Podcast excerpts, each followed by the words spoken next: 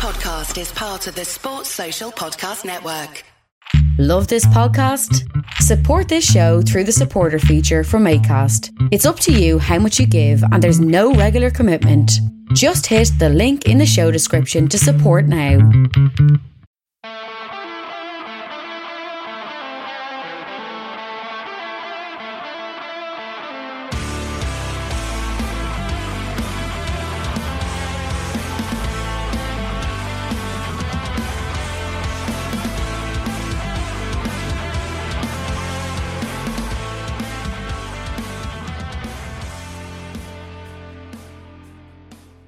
What's good, boys and girls? Two Footed Podcast on Thursday, the 18th of November, brought to you by EPLindex.com and our presenting sponsor, Liberty Shield. Liberty Shield is a VPN provider that's a virtual privacy network which allows you to go online, change your location, access things like American Netflix or HBO or whatever it is you're geo blocked from, wherever you're an expat from or whatever you want to access. Liberty Shield will allow you to access whatever you want and keep your data safe. It's the number one rated VPN provider on Trustpilot, and you can get 50% off by using the code EPLPOD. That's EPLPOD at checkout. Instant download to your device. Works on your phone, your laptop, your desktop, your Fire Stick, your tablet. Instant download. Get it working. Get running.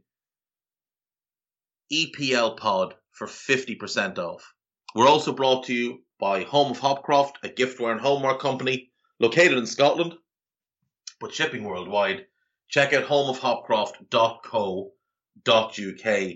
And finally, do remember to check out the EPL Index and Anfield Index shops, which you can find on Etsy. Right, folks, I am going to begin by standing on a soapbox and criticizing media outlets. I mentioned the other day the Benjamin Mendy story. You can read up on it more. I, I don't really want to talk any more about him or about it. I do, however, want to talk about some of the media coverage of this story. So, we all know we live in a world now where it's all about being first, getting the story first, publishing first. You even get idiots who go on YouTube videos and comment first, or they'll comment first on a tweet. Like, it's mind blowing how silly some people can be. But media outlets, there is a level of shamelessness when it comes to their rush to print first, to get clickbait, whatever it may be. We we know they make up an awful lot of nonsense. We see it with stories about players, and not just in the world of football, all across the spectrum, entertainment, whatever it is they think will draw eyeballs, they rush to get it out there. From who is actor X dating, or who was actress X seen holding hands with at such and such a restaurant, all the way through the political spectrum into sport. And, you know, Manchester United want to sign 80 million centre back is a great headline that will draw people in because fans get excited at the thoughts of their team signing players for big money. Yada, yada, all garbage. However, we do have a responsibility as a society to hold these people to at least a certain level of accuracy. Now, we can't all go around all day, every day, calling them out on everything they get wrong or what they make up because we'd have no time for anything else.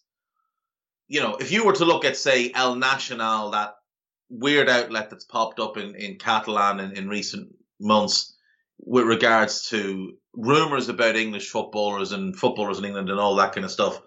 If we were to spend all our day going through what they publish, and indeed all Spanish publications and most Italian publications and most English publications, if we were to go through them and point out all the things they made up or got wrong, we would have nothing, no, no time left to do anything else. I remember somebody did a deep dive on a certain Daily Mirror journalist a few years ago. And they went over every piece of transfer information he had written in like a three year span. And 4% of it had turned out to be true. 4%.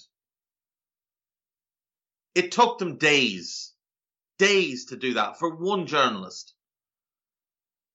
There's eight or nine others just like that journalist, just at the mirror. Then you've got all the other newspapers, all the other outlets. I mean, imagine how long it would take you to go over 90minute.com and point out all the things they've made up, or Football Insider and all the things they've made up. You'd be there forever.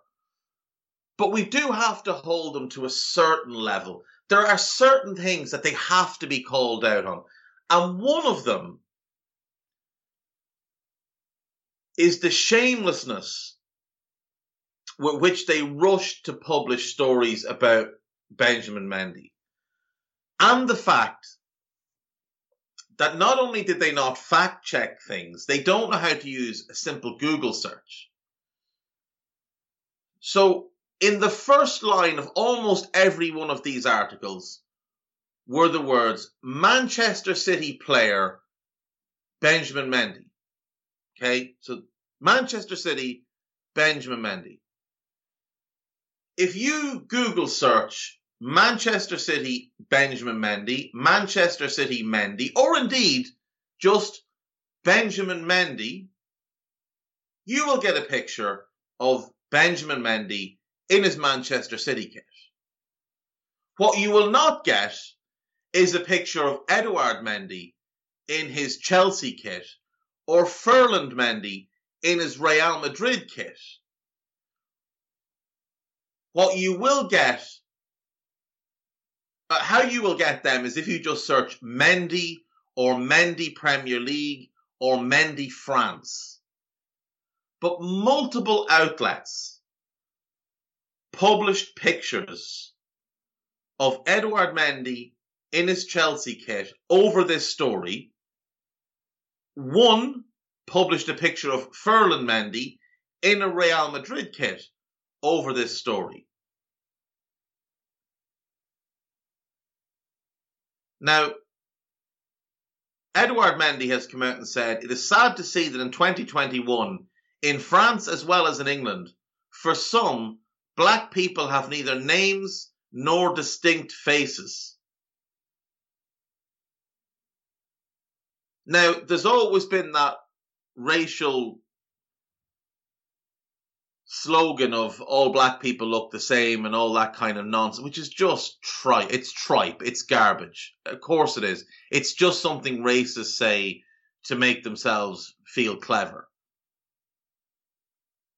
But this is a, if this was a story about Benjamin Mendy scoring a goal or something, you know, you'd kind of just shrug it and go, oh, you know, stupid. But this is a rather serious thing where a man has been accused of six different counts of rape, one of sexual assault, and another man's picture has been put over that story. And despite having absolutely no connection, nothing to do with either Benjamin Mendy or this story, both Edouard Mendy and Ferland Mendy have now been dragged into the gutter for this. And their image has been associated with these charges. And again, not to presume presume guilt on Benjamin Mendy, but he is the one who's accused of this. Not Edouard, not Ferland, not any other Mendy, just him.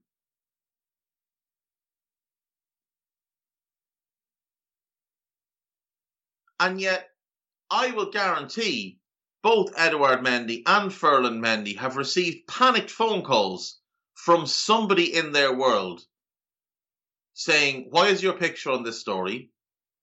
Or whatever the French equivalent would be. It probably wasn't said in an Alvin accent in English, but you know what I mean. Surely some editor, copy editor, whatever, there are f- three different articles here with pictures of Edouard Mendy. and one with Ferland Mendy. The one with Ferland Mendy even has Ferland Mendy's name in the picture. It even has his name there.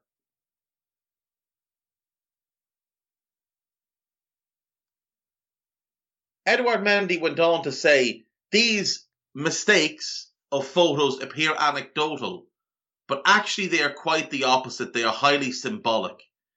It's not that complicated to differentiate two different faces, especially when the football jersey is of valuable help. Exactly. Exactly. One of them is wearing a Real Madrid kit. The other is wearing goalkeeper gloves. Surely one of these is a clue. It really bothers me how poor the standard of media is these days. It really does because you've got to. There's got to be some standard. These these are there's kids going to university these days, coming out with journalism degrees, eyes wide open, imagining themselves to be, you know, some sort of if they're going into the football sphere, they might think, you know, I'm going to be the next Brian Glanville or Daniel Taylor or Henry Winter or whoever it is you might want to be. You know, whatever f- sphere they want to go into, they're they've got their heroes, their idols, and they're looking at them and thinking, that's who I want to be. I want to be the next him or her. I want to follow in their footsteps. And instead, they're tied to a news desk, rushing out stories. And there's no time to fact check, and if there is, it's not being done properly. Clearly, there's no copy editing or proofreading being done.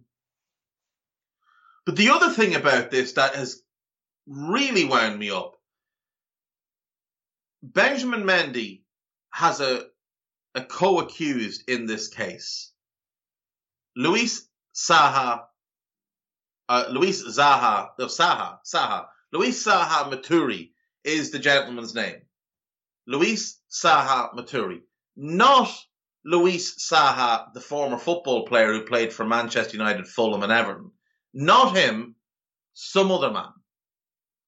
And yet, again, multiple outlets printed his name as Luis Saha and left out the Maturi.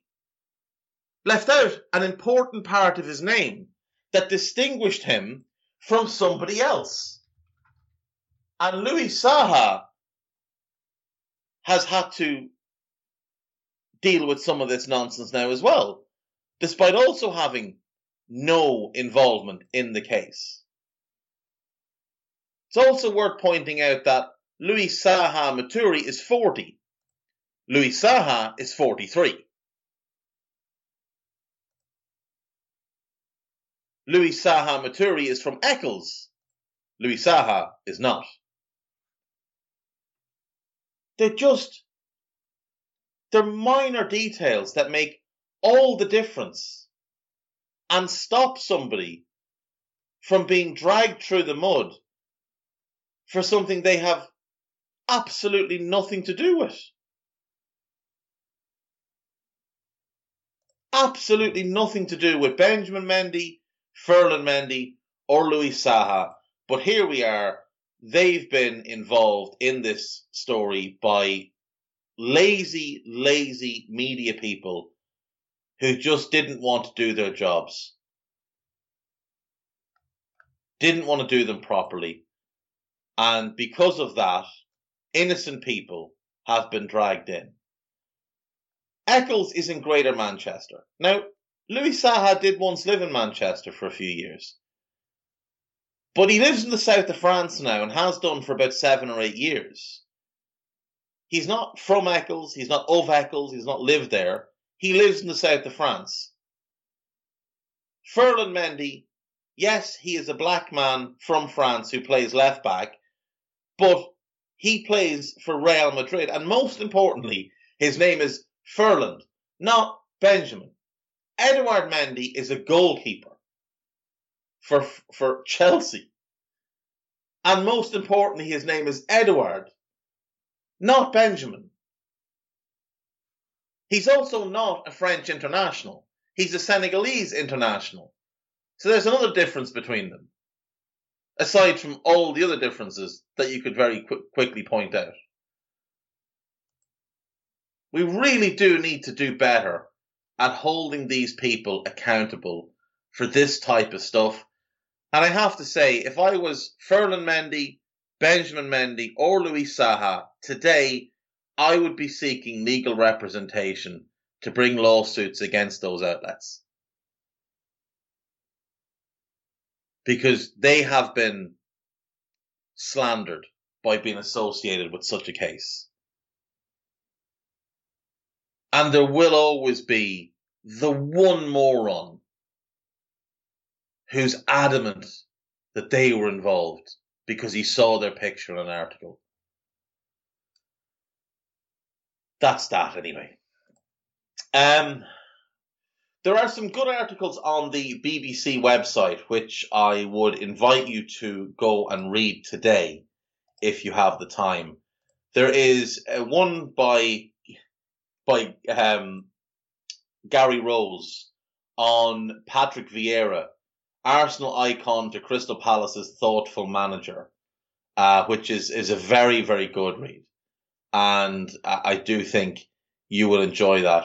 There is from dole to goal how a one-time unemployed outcast became a goalkeeping star at Chelsea. So this is about Edouard Mendy. It's written by Steve Sutcliffe uh, and well worth your read.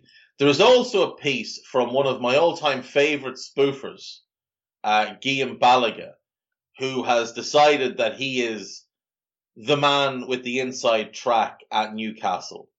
Um, Balagué is a self-promoting spoofer who for years has been stealing a living by pretending to be multiple things, including a Spanish football expert. But he is in no way a Spanish football expert. In no way.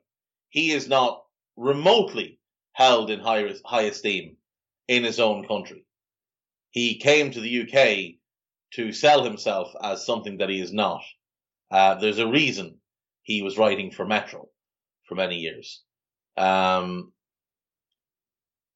uh, last night on, on social media, I saw him interact with Rory Smith of the New York Times and um, Smith was talking about Salah and the rumors of, of Barcelona uh, wanting Salah and how it had originated in in Spain and how you know there was a narrative being pushed.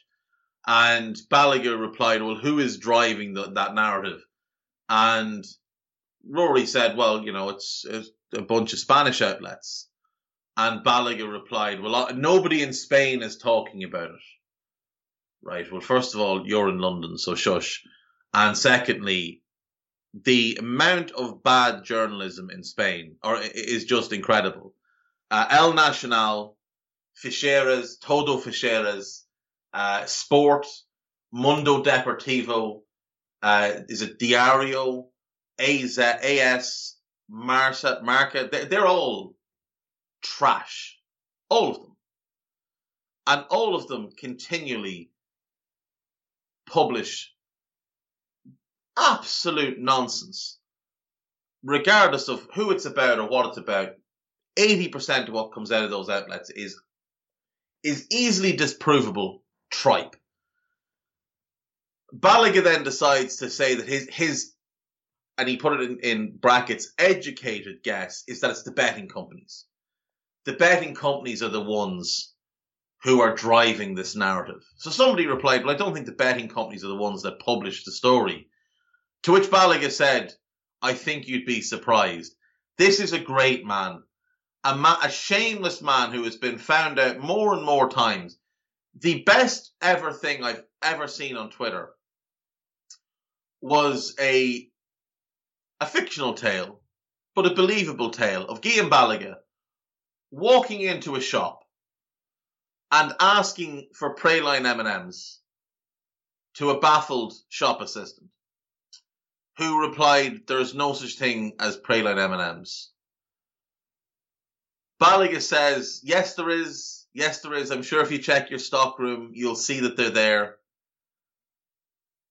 Wanting to be helpful, the shop assistant looks at this weird little man and goes into the stockroom. Obviously, there are no praline M and M's. They come back out begin to explain to Mr. Balagué there are no praline M&Ms. I'm sorry. to which Balagué replies, things have changed. You wouldn't be aware of the situation, but I am. I've just received a phone call from the CEO of Mars, and they've decided to bring out a line of peanut M&Ms instead. The shop assistant says, "Well, peanut M&Ms have been around for years." To which Balagué taps them on the head says, "Don't you worry, you'll never fully understand. Only Uncle Guillaume knows," and leaves with his peanut M and M's, and that that is basically Guillaume Balagué. He makes ridiculous claims, gets shown to be wrong, changes his view, and claims he's just been updated by a source. That is what that man does and then still tries to let on that he's the most connected person in the room. A shameful, shameless, self promoting spoofer is what what Guillaume Balagué is. So I would take everything in his story about Newcastle with not a pinch of salt, not even a container of salt, I would go so far as to get a bag of salt, six kg or more. That's how much salt you'd need to put on Guillaume Balagué's tripe. Um, third piece I do want to recommend is a piece on Norwich City and their appointment of Dean Smith. It's more of a timeline of events. Um, actually quite interesting and it's just got some good quotes from Dean Smith from his press conference and things like that. So that's well worth your while giving a read if you have an interest in Norwich. We're going to take a quick break, folks, and when we come back, it is questions day, uh, and we'll run through them as quick as we can and get out of here nice and early today. So I'll see you in a minute.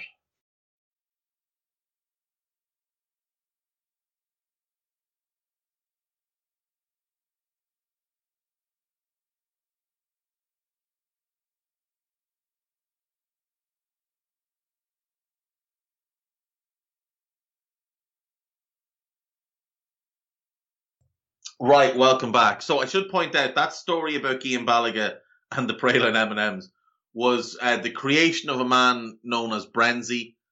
I want to say his name was Paul Brennan, but I could be wrong. Uh, but he used to be at Brenzy on Twitter. He's no longer on Twitter under that account. I think he has a different account that he uses, but um, he was one of the funniest people you'll ever have met in your life five, six years ago. It could be more. Uh, but that was a particularly brilliant moment. Anyway, it is questions day, so we're going to jump in. We're going to start with some questions from Adam Hanlon that I didn't get to last week. So, uh, do I th- do you think Eddie Howe will at least make Newcastle dangerous in attack, especially with Wilson and possibly Joelinton? Uh, discuss the pros and cons of his appointment. Okay, so the cons of his appointment, he's he, he was a bad defensive manager the bad defensive coach. Didn't really know how to set his team up defensively. They conceded an average of 66 goals across his five seasons in the Premier League, never below 60 and once as high as 70. So that's a con. Another con, poor recruitment. Really, really poor recruitment. I've been over the, the, the players he signed during his tenure as a Premier League manager, and it is ugly. His recruitment in the Championship, when he signed the likes of Callum Wilson and Ryan Fraser, uh, that was good his recruitment in the Premier League was atrocious, utterly atrocious. So much money wasted, and even people want to point at Danjuma and players that did nothing, did nothing for Eddie Howe. Neither did Dominic Solanke. And Eddie Howe wasn't buying them for the next guy; he was buying them for himself. So those are failures. They failed under him, they're failures on his record. The club can mark them up as a success. Eddie Howe cannot. Anyway, they're the two big cons. The other one would be we haven't seen him survive a relegation battle in the Premier League. The pros are he's a very progressive manager. He plays a good brand of football. He does have an ability to improve attacking players, proven ability to improve attacking players. And Newcastle do have some interesting and exciting attacking players. You mentioned Wilson. I think there's a real player in Joelinton. We've just never seen it at Newcastle because he's never been used in the correct manner. At Hoffenheim, yes, he played as the nine, but it was like a Bobby Firmino type nine, where the two goal scorers were the wide forwards, and he was more of a facilitator in the central role. And in that role, he really thrived at Hoffenheim. That's why Newcastle bought him, based on what he'd done at Hoffenheim. Unfortunately, it appears like the manager never read the scouting reports and thought he was getting a traditional number nine. Joelinton's best form for Newcastle has come either playing off Wilson or wide on the left. Now, I don't know that you can play Joelinton and Wilson in a three. So if Howe wants to play a 4-3-3, that's not going to work.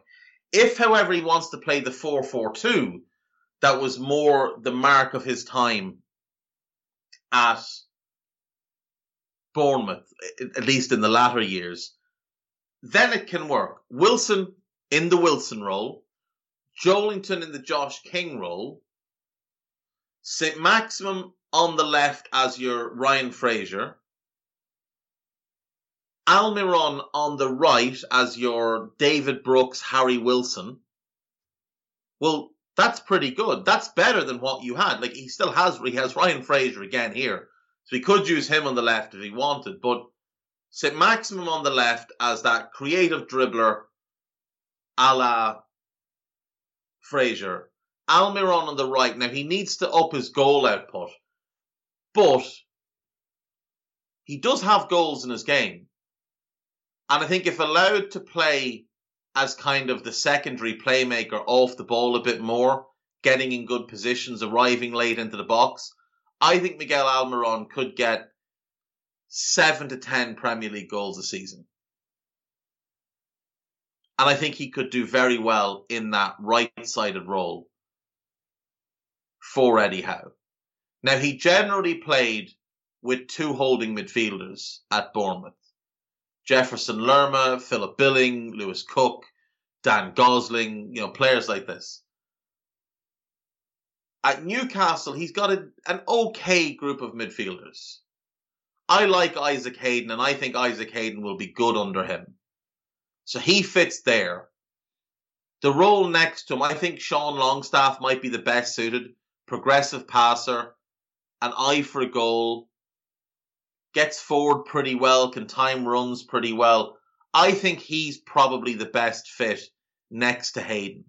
If that's your front six, that's not bad at all.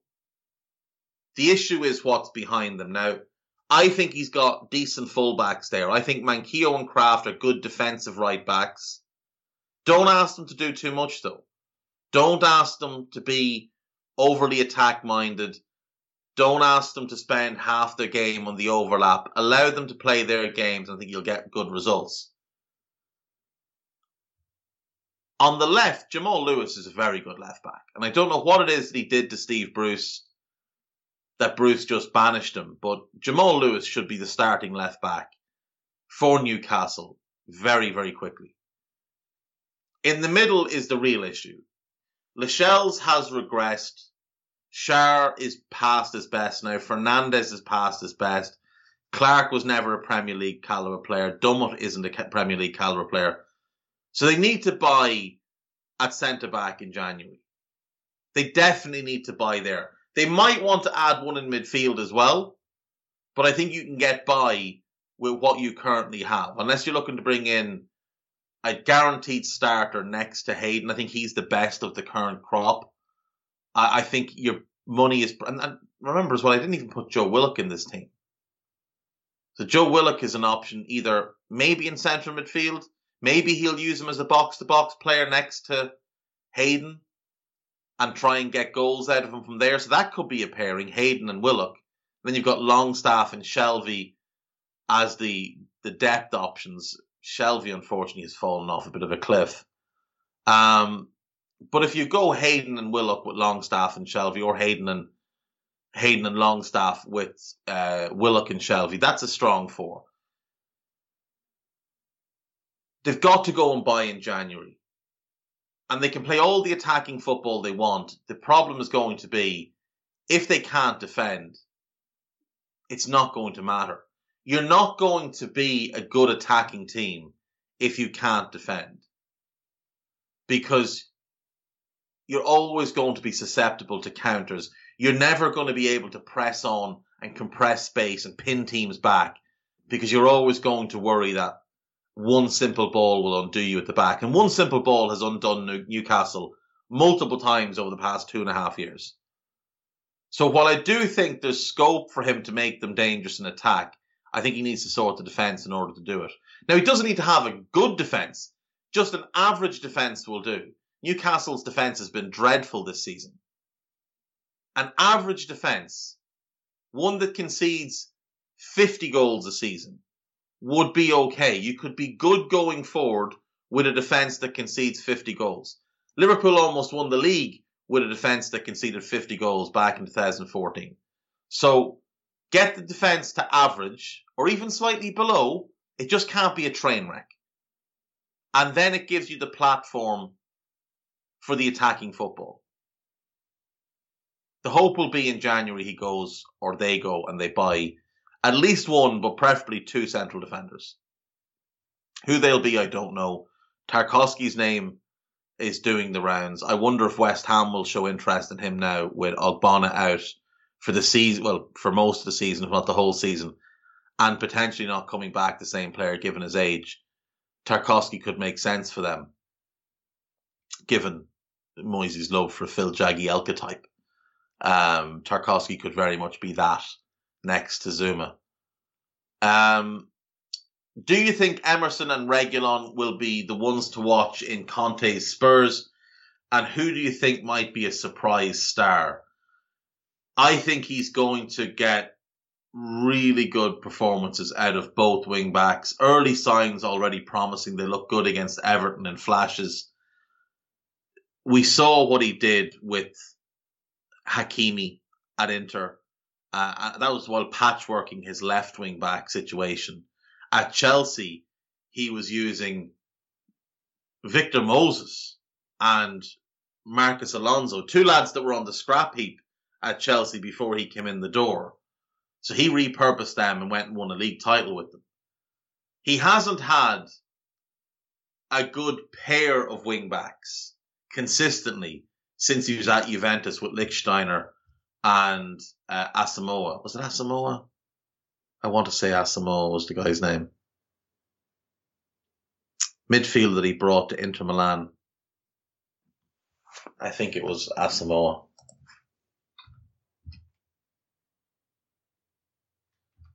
Kwadwo Asamoah, is that him? It is. Kwadwo Asamoah. He was brilliant on the left. Lichtsteiner was great on the right.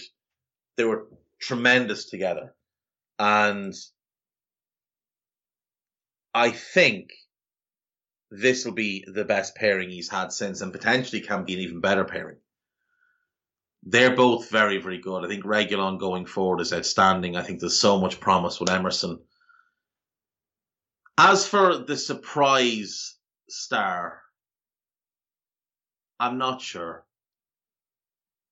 I'm really not sure. I think he could turn Lo Celso around and turn him into one of the better players in the league. I think he's got the talent the intelligence, the ability to manage a game in midfield. But I, they're, they're one short in midfield. They need that dynamic box to box ball winner. The, the Vidal, the Barella, the Kante. They need that player. Uh, if he gets that, I think things are very, very promising for Spurs. Son and Kane as a front two you're not getting many better than that in anywhere in world football. Those two wing backs, Højbjerg to Celso, get that dynamic ball winner in. Get that player in. Get Yves Bissouma in. And he elevates the team because he's the last piece in the midfield puzzle. Defensively, obviously, there's a lot of work to do. He's got Romero, who's outstanding, needs two more to go with him. I'd be looking to replace Lloris after this season. There's been rumours that they want Jordan Pickford and Sam Johnstone. I think they're probably nonsense. Johnstone may be on a free, but only as a backup. Um, he's on a free next summer. I think you'd sign him as a as a good backup keeper, but uh, you wouldn't want him as your starter if you're a, a team with real ambitions to win titles or, or cups or at least get top four. Um, I mean, he's he's used Ollie Skipp so far, and Skipp has looked looked a bit better under under Conte. Looked obviously very good at, at Norwich last year as a kind of an energetic ball winner. But I, I, still think there's one player to come in. But I think the one who could be a surprise to some people is Lo because I think some people have written him off, including some Spurs fans. Um, with Liverpool looking a bit short in midfield for various reasons, can you discuss the options of bringing in the following players whose contracts expire next summer? And do you think a deal could be done for them in January? Right. So, first one is Brozovic. I like Brozovic. I don't know that he's a great fit at Liverpool. I think his best role is the number six position. Liverpool obviously have Fabinho, who's better than Brozovic. Could he play as the left side at eight? Yes, potentially it's a bit of an awkward fit, but he's a very good player. He's very intelligent. I wouldn't be against the signing. I just think he's not the perfect fit. I'd like someone a bit more dynamic, a bit more, maybe a bit more physical, a bit more of a physical. Brozovic is, is not a, is he's no shrinking violet, but just someone who can it, kind of force themselves on a game um, which I don't think he can do. I think he can drift through games at times. Very good player though. Uh, I don't think he'll be a deal that'll be done in January. I think he might end up staying where he is. I think Inter might get that deal done, but if not, he'll certainly get a lot of offers. Uh, Frank Kessie. Kessie brings the physicality that I'd want. Could definitely play that left-sided eight role, no question, and drop in next to Fab in possession to form a two.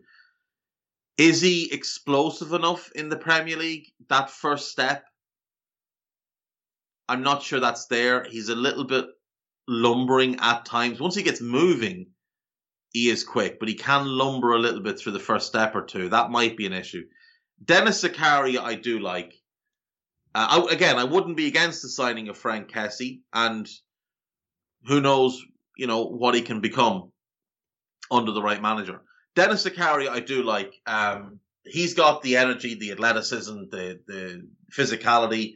He's explosive, good ball winner, good ball carrier, decent passer, clever player, back up to Fab, and he can play that that left sided eight role.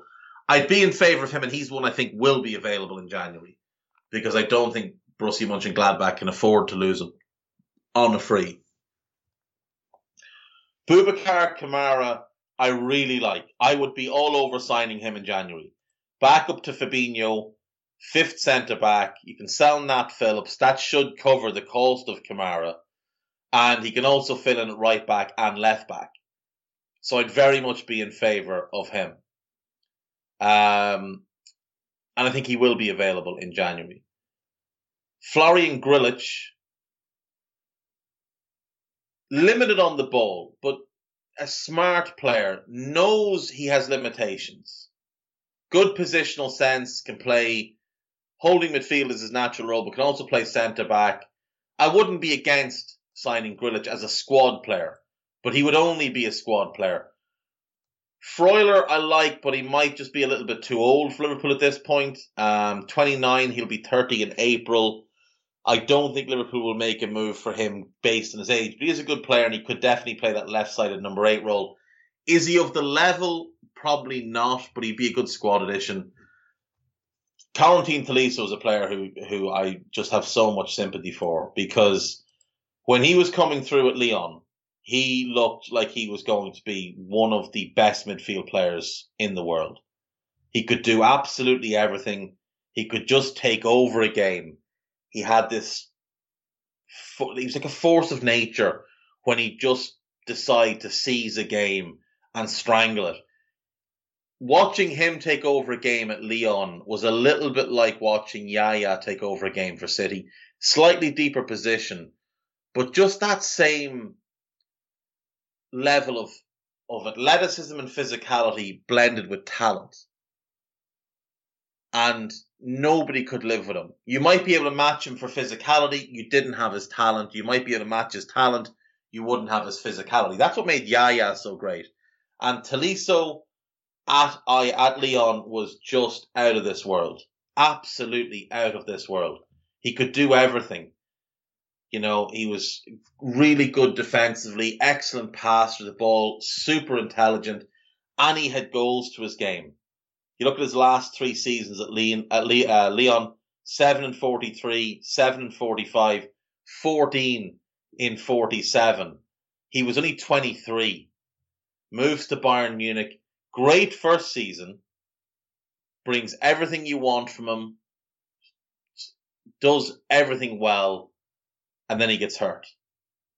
And he's never been the same since. He's never been the same player since the injury. And it's such a shame because he really was on track to become one of the best midfield players in the world. I would say at the end of 2018, uh, sorry, the 17 18 season, I would say he was probably a top eight midfield player in world football, and he was 24. He tore his cruciate, and he's never been the same.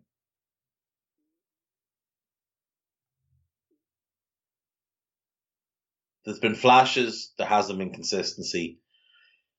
I would take a gamble on him if he was cheap, but I don't think he'll ever fulfill his potential. I, I really don't and it's such a shame.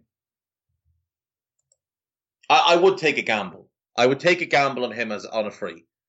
If the wages were were sensible, I I would take a gamble on him. But a little bit like Ox, that that explosiveness, that physicality just isn't really there anymore. Now, some of that is down to the fact that he hasn't played huge amounts of minutes for Bayern uh, since the injury. Some of that is that he hasn't been allowed to play himself into form, which a lot of players need. But, you know, he's had consistent injuries since the knee. Further knee problems, calf muscle strain, ankle surgery, muscle problems, muscle injury, muscle problems, torn tendon, calf problems. You know, whereas before before that, he'd only had he had a shin bone bruise that reoccurred, and he had a muscle strain. And that was it. He'd missed seven games in through injury in like the first five seasons of his career. And since then, it's just been kind of niggle after niggle, serious injury, niggle, niggle, serious injury, niggle, niggle.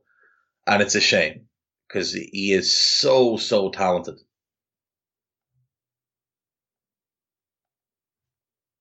Worth the risk on a free, as long as the wages are, are okay. He's worth the risk, but he would be a risk, and he, you'd be adding him to a, a, a stable of already injury prone midfielders. So you know, pick your poison. Um. Anyway,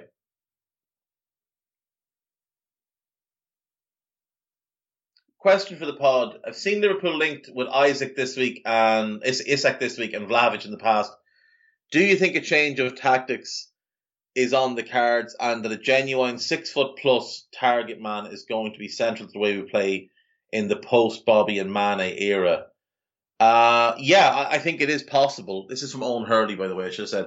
Uh, this is, it is possible.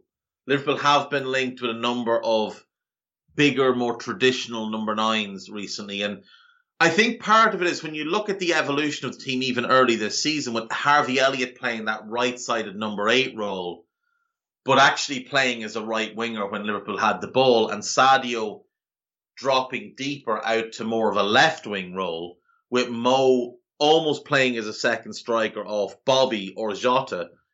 I think that's where that number nine could come in. That more more of a physical presence, someone that can hold the ball up and bring others in. Um, he mentions Darwin Nunez. I think Darwin Nunez would be a really good player. Age wise, I think he fits the bill as someone you can develop. Price wise, he'd be cheaper than Vlahovic and Isak, which which uh, Owen mentions as well. And he does have that bit of gnarl about him as well. And as, as Owen says, who doesn't want a nasty six foot two Uruguayan in their team? You know, he's got that bit of gnarl about him. He's got that needle. He does have that drive to win. He's gone about his career in a different path. He hasn't had it easy. He was at Penarol. They're one of the biggest clubs in Uruguay, obviously, them and Nacional. But he went to Almeria in the second division in Spain not in the top flight, moved to the second division, tore the league up, went to Benfica, turned down Brighton to go to Benfica. That may have been a mistake in hindsight, but a completely understandable one. It's Benfica. If they ask, you go. Um, didn't have a great season last year, but was good in Europe. Struggled a little bit with the Portuguese league, but this season he's been excellent. Eight goals already in 13 games. Um, starting to look more and more like the player that Benfica bought. They paid 22 million pounds for him. I think they'd take 40, if I'm being honest. I think if you bid 40 million, you'd get him. 22 years of age, big, rangy, quick, good dribbler, aggressive, good in the air, can use both feet. I would certainly be in favour of, of Darwin Nunez um, as a potential Liverpool signing. That is absolutely without question for me. He's a he's a really good prom uh, really good prospect. Um, YNWA Foodie. Question for tomorrow: Who would you prefer to take over as manager, Gerrard or Alonso? Well, right now there's no doubt Gerrard is the more accomplished manager. Um, Alonso's yet to manage a first team, so you know you do have to factor in that Xabi is the reserve team manager at Real Sociedad. He's done brilliantly with them. There's no doubt he's been very, very good. But I do think you need to pump the brakes a little bit. Now, I thought he was going to take that Borussia Mönchengladbach job. I think he's probably holding out for a job in his homeland. But we do have to temper expectations on him. I don't think either of them are anywhere close to ready. If you ask me who would I prefer long term, if if if all comes to all and in five or seven years they're equals as managers, they've had a similar level of success. You know, they are obviously there'll be different types of managers, but you know they have a similar ability to get the best of the teams. Personally, I would rather Alonso. Now, the reason is that as a player, I prefer Gerrard. And Gerrard is more connected to Liverpool. But I think it counts against him in some ways because what if he goes to Liverpool and it goes badly? Graeme Souness is the greatest midfield player Liverpool ever had. And you can include Gerrard in that. Graeme Souness is the greatest midfield player Liverpool ever had. He's the greatest captain they've ever had. He's the greatest captain that English football has seen, the greatest winner that English football has seen. Graeme Souness is the best midfielder Britain have ever produced. But Liverpool fans remember his tenure as manager more than his tenure as players as a player.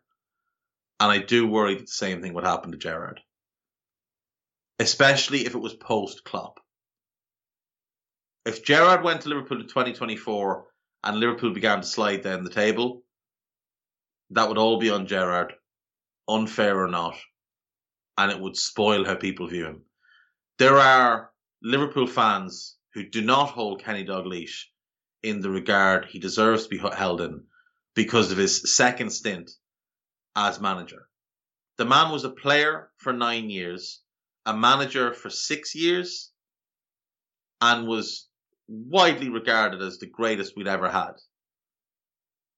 The king. And yet, 18 months in charge, a disastrous second half to a season, some of the worst football you'll probably see ever see a Liverpool team play, other than the Hodgson era. And a lot of people view him based on that rather than what he did as player and manager the first time. So I, I just I worry that it could have a negative effect on his um on his legacy. Like you look at Lampard, Lampard is very, very fortunate that Thomas Tuchel did such an amazing job at Chelsea because people have forgotten what a dreadful job Lampard did. Chelsea were heading for the bottom half of the table and he had no idea how to turn it around. In his first season, they'd gone backwards and he was given credit because they hadn't gone backwards as far as people thought they might. That's basically what happened. You look at that first season Lampard was in charge, they got substantially worse. The year before, they'd finished third and won the Europa League. That year, they finished fourth and lost an FA Cup final to a very, very mediocre Arsenal team. They got worse. The league got worse in general. But they managed top four and Lampard was lauded for it. Transfer ban. Nonsense. They still signed Kovacic. Brought Mount, to Tomori and Tammy Abraham back on off loan. Three players that Sarri did not have. So there's four players. Kovacic and those two. And uh, those three rather. Um, and Christian Pulisic, who they'd agreed to sign in the January because they knew the transfer ban was coming and they had to get ahead of it to get their Eden Hazard replacement. So they had him coming in as well. So four new players and being able to keep Kovacic. No transfer ban at all. Nonsense. Absolute nonsense. Lampard did a poor job. They were dreadful in the second season. They had no tactical plan, no setup, no structure. Go out and run around, lads. Go out and express yourselves. That's what he was telling them. Go out and express yourselves. Your talent is bigger than their talent. So he hadn't a breeze what he was meant to be doing. And he's just very, very lucky that Thomas Tuchel came in, turned things around and won a Champions League. But that shouldn't excuse Lampard's disastrous job. It should highlight how bad a job he did. Because his squad turned out to be a Champions League winning caliber squad. The squad he was given, the squad he then added 200 million worth of talent to, and was not just sailing for the bottom half, f- flat out for the bottom half of the league. That's how bad of a job he was doing. Tuchel doing what he did should actually highlight how poor Frank did. And instead, people use it as an excuse to ignore how poor of a job he did. But Gerrard likely won't have that because Liverpool won't sack Gerrard as quickly as Chelsea sacked Lampard. Liverpool aren't like that. They don't operate the same way. Liverpool will be more likely to give Gerrard two or three bad seasons than to sack him after 18 months. So it would just have, uh, you know, an, an, eroding effect on his legacy. So I, I don't ever want Gerrard at, at Liverpool, personally. It could be great, but the likelihood is it's not.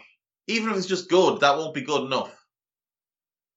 If he gets them fifth or sixth or even fourth every so often, that's not good enough. So, yeah, I'd rather Alonso because it wouldn't bother me as much if he ended up getting sacked because he failed at Liverpool. Because he he is he was a great player in two of his five years at Liverpool. He'd one good year and two bad years. But he is overrated by Liverpool fans based on his tenure at Liverpool. He was better for Real and Barca than he was for Liverpool. He was still very young at Liverpool, it must be said, but he was inconsistent season to season at Liverpool. Great first season, great last season. Decent second season, bad third season.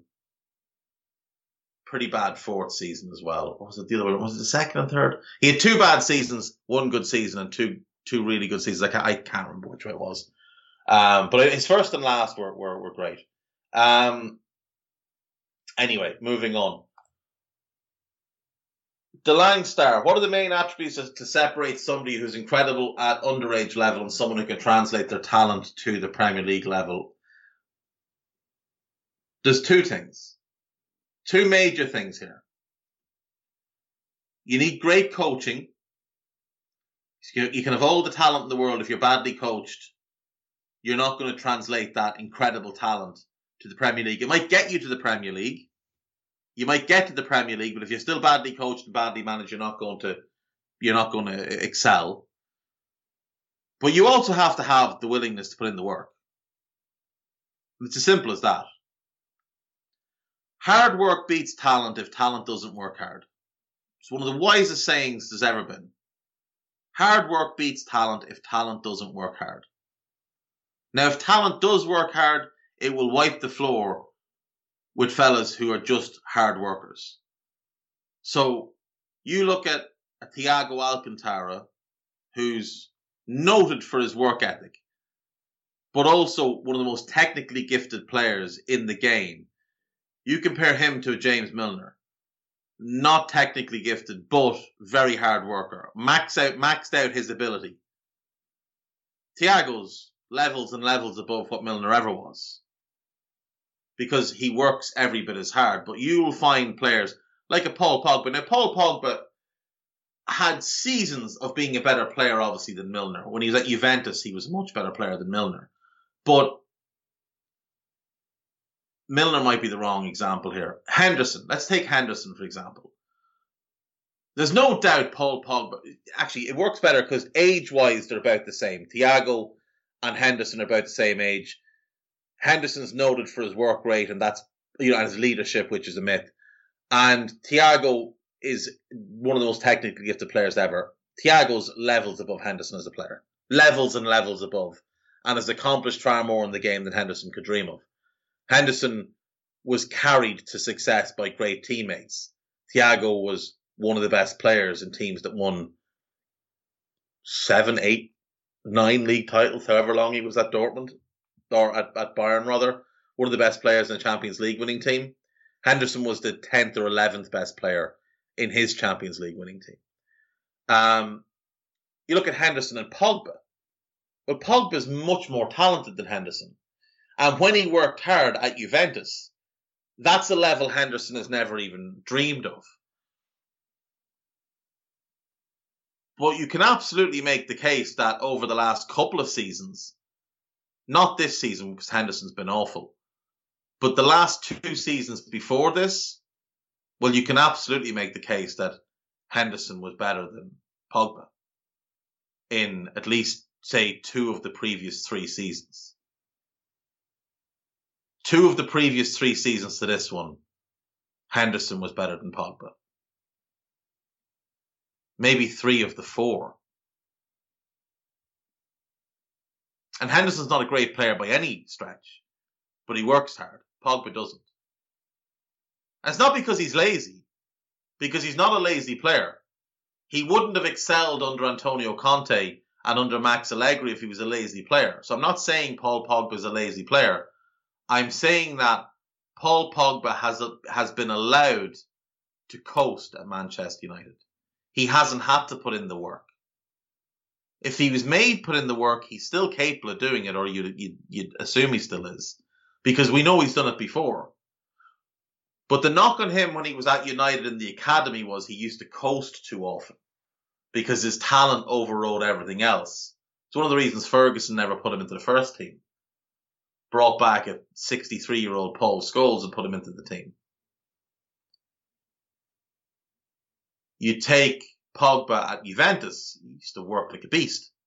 He was always on the training ground. He added muscle to his frame. He was in the gym non-stop. He did everything right at Juventus. He went to United and again his talent just led him to coast. So there are the two things. Great coaching and work rate. You've got to have the talent. Let's be clear. The talent is the most important thing.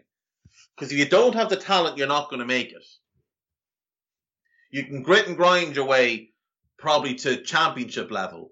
You've got to have a modicum of talent to play in the Premier League. So when I, you know, when I say Henderson and, and Milner don't have the talent, they do have talent. I'm talking, you know, comparable to Thiago and Toni Kroos and the great midfield players, but they have talent. But they've they've maximized their talents. Every last shred of what they have has been used up to get them where they are, which is to be the tenth or eleventh best player on the pitch for Liverpool at any one time. That's the that's the peak of their ability. Paul Pogba would have the ability to be the best player in this Liverpool team, talent wise. I've always said Paul Pogba is a world class talent, but he's not a world class player because he doesn't put in the work. If he did, he'd be incredible. Absolutely incredible. AMK2889, three players who became managers that surprised you with how good they did or are doing, three who you thought would be successful and weren't, and three current players who could make successful managers. Um, successful managers from current players, Thiago Alcantara without question. I think he would be, I think he'd be a very high caliber manager. I always look at defenders as well. In particular, intelligent defenders. I think you could take either Bonucci or Chiellini. And I think either of them could be a great manager because they have intelligence, reading of the game, understanding of the game, and also leadership. If you look at both of them play, Diego Godin I would put into that category as well. IQ and leadership, I think, are two of the most important aspects of management. You look at Jurgen Klopp, right? He was never a great player. He's a high IQ player. He's a leader. You look at how that's translated. Jurgen Klopp's IQ it allows him to to know what it is that he doesn't know. And that's the sign of a great manager. To know what you don't know. To recognize your own weaknesses and delegate. Ferguson did the same. Bill Shankly did the same. You get people around you whose strengths are your weaknesses. And you also get people around you who are strong enough to stand up to you. Ferguson did it. Klopp does it. Conte does it. Simeone does it. Great managers have those people around them. So I'll say Thiago, and I'll give you those three centre backs. Um, three you thought would be successful and weren't. Um,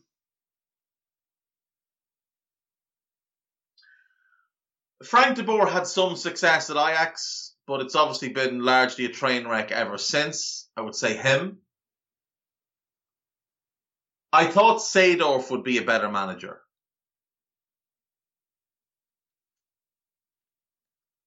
And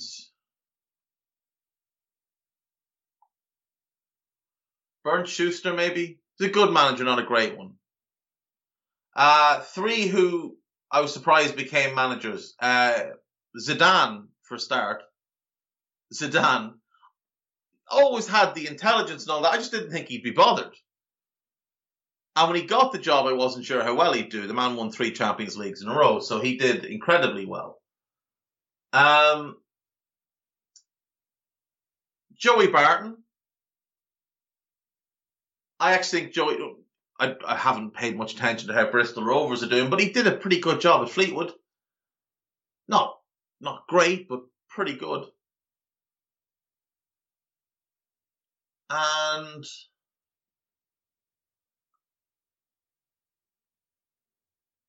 Ollie did a tremendous job.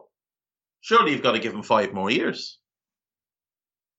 He's single handedly tearing that club down, piece by piece by piece. A recent article in the Manchester Evening News, so probably Tripe, that uh, senior figures at Old Trafford have accepted the change is needed, but Ollie may stay out the season. It's a nonsense piece, speculation at best, absolutely not sourced, regardless of claims. uh, to say that you know they decided to make a change, but sure they might as well keep until the end of the season. It's just garbage. It's not what top clubs do. If United had decided to make a change, he'd be out the door, and they just put Michael Carrick in charge until they got someone else in. Um, fact 1977. Which Premier League team is most primed to surpass expectations before the holiday games, and which team is more likely to regress to the mean or fall in their standing? West Ham are the one most likely to fall a little bit. I don't think there'll be like a collapse or anything, but I don't think they'll sustain top four. I hope I'm wrong. I do hope I'm wrong. Um, in terms of surpassing expectations, I I think Crystal Palace, to be fair, have got to be considered. Now you could put West Ham into this either because it could go either way with them. They could either continue this and still be fourth come Christmas, but I think Crystal Palace, when you look at their run of games, they've got Burnley away, Villa at home, Leeds away. They're three teams that are poor this season. Manchester United out of sorts, Everton out of sorts, Southampton at home, Watford a poor team away, Tottenham on Boxing Day, then Norwich. That is not a bad run at all up until the end of this calendar year. You can throw in West Ham on New Year's Day. That's not a bad run. That's a 10 game stretch in which there's probably four or five winnable games in there for them and a couple of games they can take draws from. This was a team expected to battle for survival this season. I think they're already outperforming expectations. And I think they're one who could well be a solid top half team by the turn of the year. Now, if you look at West Ham, who I think might be the one that just risk a little bit of a drop off. Away to Wolves is tough. Wolves are in good form. Away to Man City, also very tough. Brighton at home will not be an easy game. Burnley, oh, sorry, uh, no, West Ham, sorry, it's West Ham Chelsea then. Obviously that'll be tough. Burnley away, they should win that one. Uh, Arsenal, who are in good form, and if they continue this, you never know. Then they get Norwich, then they get Southampton, then they get Watford. So they do have a, a kind of a four of the last five games in, in this little run of nine that have been over. Pretty good. And then it's Palace on on uh, on boxing or on New Year's Day, like I said.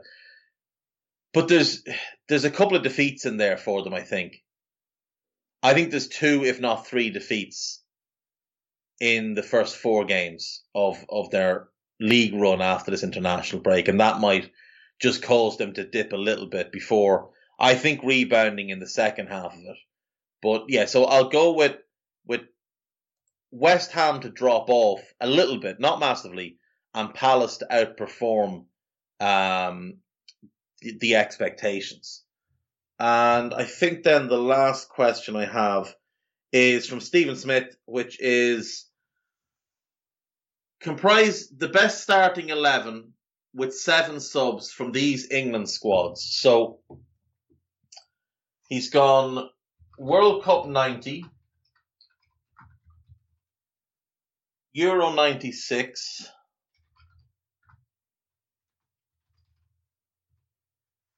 World Cup 2002,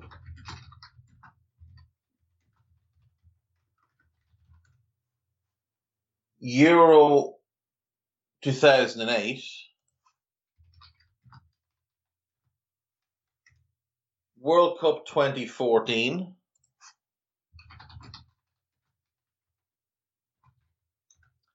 and the Euros just passed. He says, I have to pick three players from each squad to be included in my 18. Now, I assume I get each of these players at their apex, at their very best, regardless of whether at the time of this of me choosing them from their respective squad, they're at their best. I, I'm going to just work on the idea that I get them at the best they've ever been. Um, so that's fine. So let's let's go from there. All right, uh, year 2008. England weren't at Euro 2008, so I assume. I assume he meant he meant Euro 2004. No.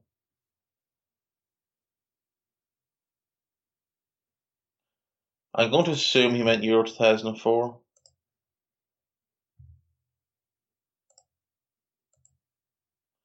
I'm going to go with the England Euro 2004 squad uh, and work with that assumption.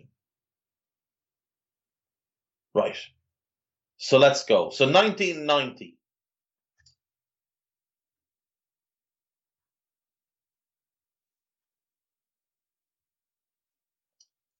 I am going to take John Barnes.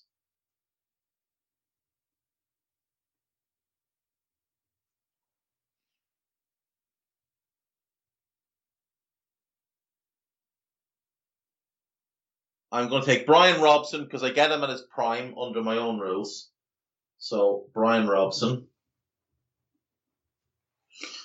And I am going to take Young Gazza.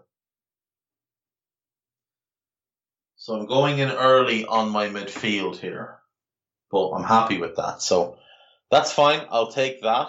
Um, 1996. I'm going to take Tony Adams. I'm going to take Sol Campbell. And I'm going to take David Seaman.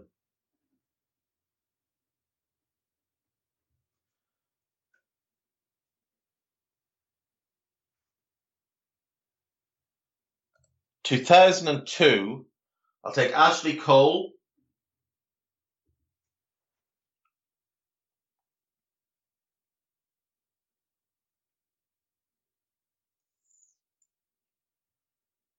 Hmm. Ashley Cole.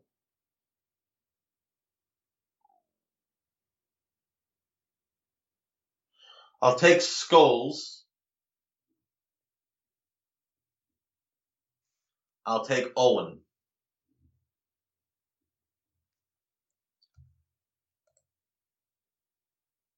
Two thousand and four. I'm gonna take Steven Gerrard.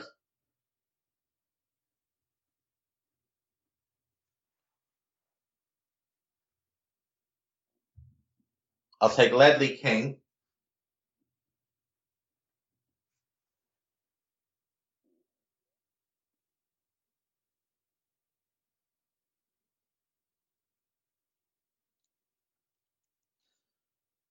And I'll take Rooney.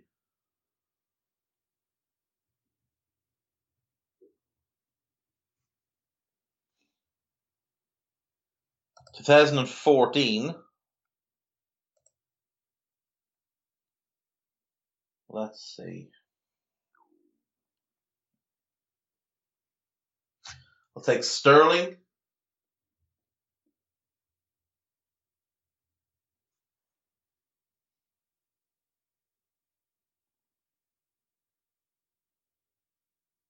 I'll take Lampard.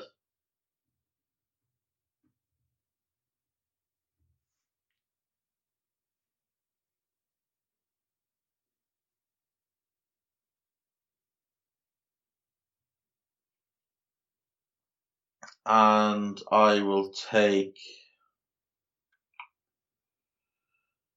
Oh, there's nobody great at all, at all, at all, at all. Um,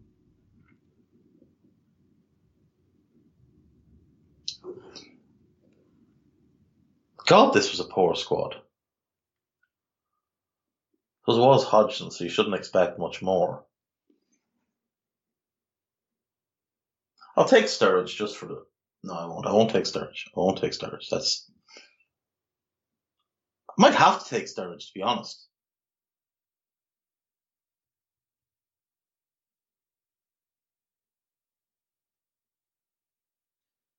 Do you know what? I'll take Joe Hart. I'll take Joe Hart as my backup keeper. Uh, and then Euro 2020. So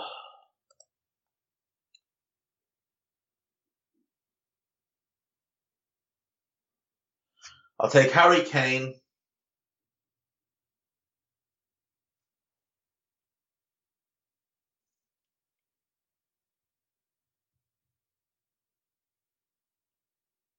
I'm going to take Kyle Walker.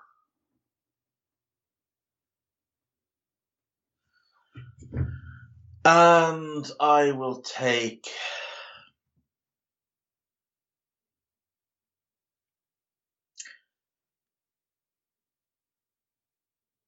You know what? I won't take Kyle Walker. Will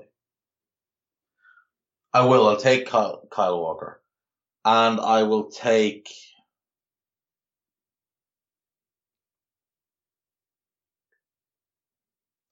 Phil Foden, just I think he's really special. Right, so what I have is a starting 11 of David Seaman in goal, a back four of Kyle Walker, Tony Adams, Sol Campbell, and Ashley Cole, a midfield four of Gerrard on the right, Barnes on the left, Robson and Gazza in central midfield and then I'll take Rooney and Kane up front. And I've got a bench of Joe Hart, Ledley King, Paul Scholes, Frank Lampard, Phil Foden, Raheem Sterling, and Michael Owen. The only part of that I don't love is Kyle Walker at right back. That's the only part of it that I don't love. Now, if I had been given, as an example, the 2018 squad instead of the 2020 uh, squad, I would still have taken Kane. Instead of Foden, I would have taken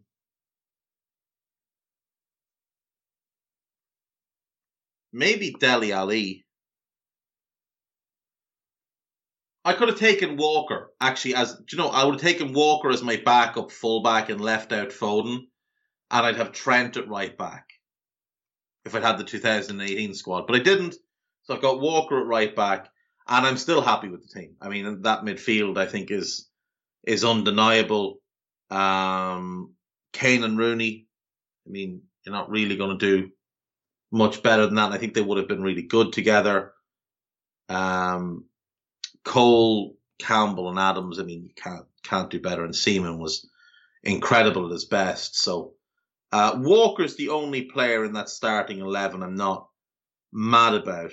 But then Joe Hart at his best was a very good keeper. Ledley King, if not for injuries, Rio Ferdinand and John Terry are in his shadow. Uh, Scholes and Lampard, obviously Sterling and Owen, and then Foden as the best of the youngsters. I'm happy with that. Uh, I'll wrap up with the gossip, and we're done for today. Real Madrid believe that Erling Haaland will move to the Premier League, and apparently that is a boost to Manchester City and Chelsea. I'm not sure how that logic works, but that is the case. Real pl- plan to compete with Chelsea, Man City, and PSG by adding Haaland and Kylian Mbappe to an attack that already features Vinicius Jr. That could be a terrifying front three. If they've got Vinicius on the left, Mbappe on the right, or vice versa, and Haaland through the middle, that is terrifying. In midfield, they're going to have Valverde, Casemiro, and then whoever it is they bring in to replace him long term, maybe Tchouameni and Camavinga, which is frightening. Um, they need to work on the defense, but you know they've got Ferland Mendy, who's who's really good. Um, they've got Eder Militao, who's who's really good. They could do it a right back and a centre back. They've got a great keeper, but they're if they could land those two strikers, it, it will be game over for a lot of teams. They'll be two players away from having an incredible eleven. Newcastle United are planning to sign Stefan de Vrij, Marcelo Brozovic, and Thomas Strakosha. Are they really? I can't imagine Stefan de Vrij wants to go to Newcastle in January. I really don't imagine he does, and I don't think they will go for someone like him in January when they could well go down anyway and end up stuck with either having to get let him go for little or nothing or having to pay him 200 grand a week in the championship. Uh, Paul Pogba's agent has hinted he will leave Manchester United in January. He's been hinting at that for years. Manchester United are set to challenge Barcelona for the signing of Dani Olmo. Yes, what United need is definitely another winger because the last one they signed is thriving at the club. Uh, Chelsea are interested in Wesley Fofana are, are, and are a little ahead of Manchester United's nonsense. Um, Barcelona are lining up a move for Hakim Ziyech. Unless it's a loan move, it's not happening. Antonio Rudiger has been angered by Chelsea's latest contract offer, which is short of his wage demands by 60 grand. If it's true that he's asking for 400 grand a week and they've offered 340, someone needs to be sacked for offering him the 340. If it's 240, it's too much. Anything over 150,000 a week is far too much for Antonio Rudiger. Uh, Arsenal are only willing to offer Alex Lacazette a short-term deal. It's just stupid. Villarreal are planning to resist all offers for Arnaut Danjuma. In, in January, Liverpool are meant to be keeping tabs. I'm sure Football Insider's well caught up on what Villarreal are doing. I'm sure he's got the inside track. Uh, Manchester United have started their succession planning to replace Ole Gunnar Solskjaer with Brendan Rodgers, their prefer, uh, preferred candidate. Apparently, it's him, Erik Ten Hag, and somebody else. I think they probably end up with Brendan. Um, Zinedine Zidane has responded to an approach from United saying he will be available by the end of the season. Has he? Has he? Would Bild really be the, the go to place for news about a Spanish based French manager going to an English club? I'm not sure. I'm not sure Bild would be the best place to go to for such news. New Barcelona coach Xavi wants to keep Ousmane Dembele, but has told the 24 year old now or never to establish himself. It, it's another Pogba situation. You paid huge money, you've paid him a huge contract. He hasn't earned a new contract, but you can't really afford to let him go for free. Barca can't anyway, because they're in such a dreadful, dreadful situation. Barca president Joan Laporta will not rule out the possibility of Lionel Messi and Andreas Iniesta following their teammate and returning to the club. So um, they're putting together an over 35s team at Barca, is, is what I'm hearing. Um, Busquets will soon qualify. Piqué is on his way. Xavi can play straight away. Alves could play straight away. Messi will be 35 at next birthday. They're putting together an over 35s team. They're getting the band back together. Uh, Frank Lampard was interviewed for the Aston Villa job. I doubt he was. I really doubt he was. Um, England under 18 captain Sammy Braybrooke will sign a professional deal with Leicester despite interest from Germany in the 17 year old midfielder. Fair play to him, and fair play to Leicester for being able to keep keep. Con- I think it was Dortmund were after him. If I'm not mistaken, it was Dortmund who were uh, going very strong after him as they looked to follow up on the success of getting Jude Bellingham. He's tiny, if I'm not mistaken. I think he's only like five four or something. Uh, but a very, very good player by all accounts. Yeah, best of luck to him. Hope it all goes well. Um, Germany goalkeeper Manuel Neuer wants to start talks about extending his contract with Bayern, and he wants a deal until 2025. He's 35 now, be 39 then. Don't do that.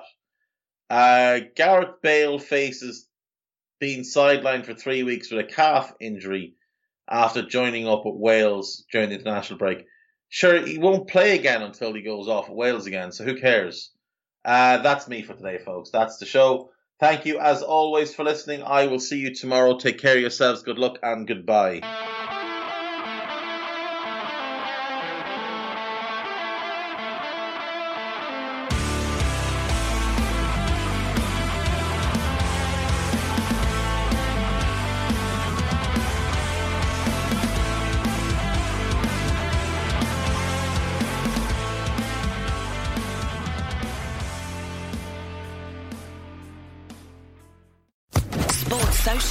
Podcast Network.